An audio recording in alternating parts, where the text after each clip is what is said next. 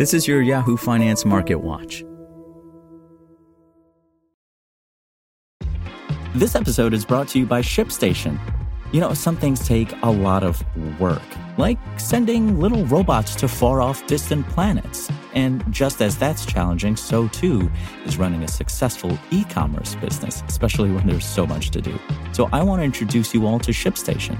Now, I love using ShipStation because of its easy to use dashboard, which makes managing orders and printing labels a breeze and super smooth. Oh, and the customer service is just out of this world.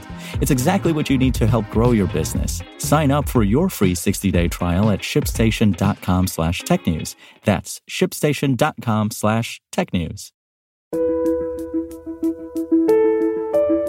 This is Yahoo Finance Daily, a daily update on the top business, finance, and stock market news from around the world. Let's jump into today's stories.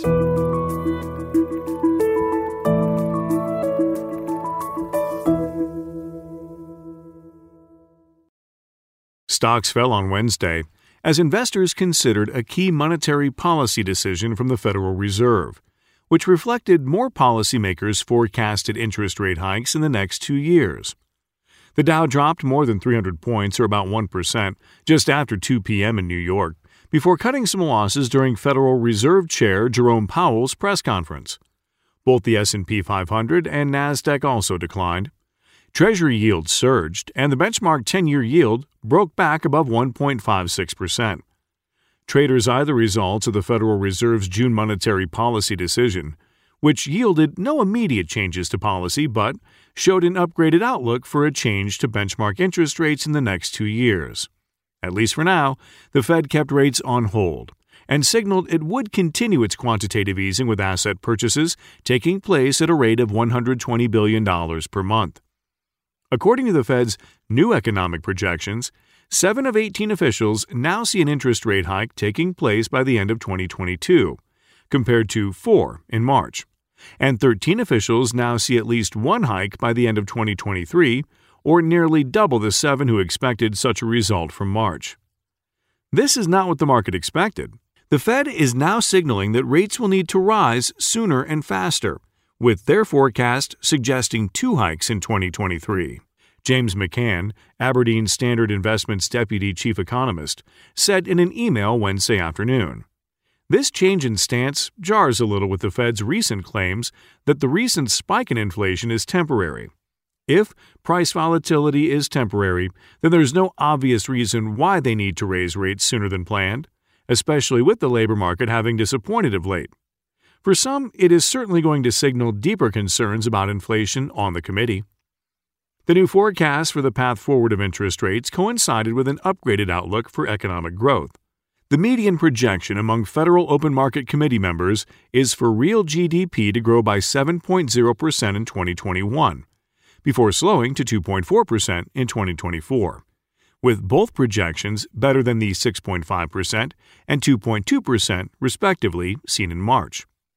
Inflation expectations also rose, however, with the Fed now seeing core personal consumption's expenditures rising by 3.0% this year compared to 2.2% in its previous projection, before slowing to 2.1% by 2023.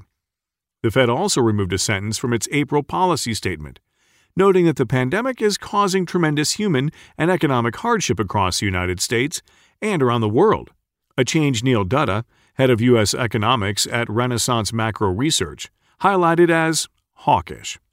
The updated projections come at a critical juncture in the U.S. economic recovery, with economic activity accelerating and producing inflationary pressures that some market participants believe may warrant a nearer term shift to monetary policy than the central bank has currently telegraphed. On Tuesday, new economic data showed producer prices surged at the fastest year on year rate on record, with inflationary pressures reverberating across the supply chain as demand picks up. The data added to a spate of other readings corroborating these rising prices, with both the core consumer price index and core personal consumption expenditures at a near 30 year high in May.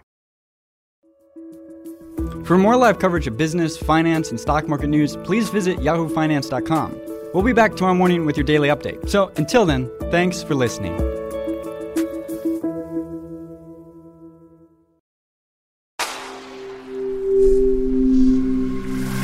SpokenLayer. Want to learn how you can make smarter decisions with your money? Well, I've got the podcast for you. I'm Sean Pyles, and I host NerdWallet's Smart Money Podcast. Our show features our team of nerds, personal finance experts in credit cards, banking, investing, and more. And they'll help you make the most of your money while cutting through the clutter and misinformation in today's world of personal finance. You'll get clarity on strategies to help you build your wealth, invest wisely, shop for financial products, and plan for major life events. Listen to NerdWallet's Smart Money Podcast wherever you get your podcasts.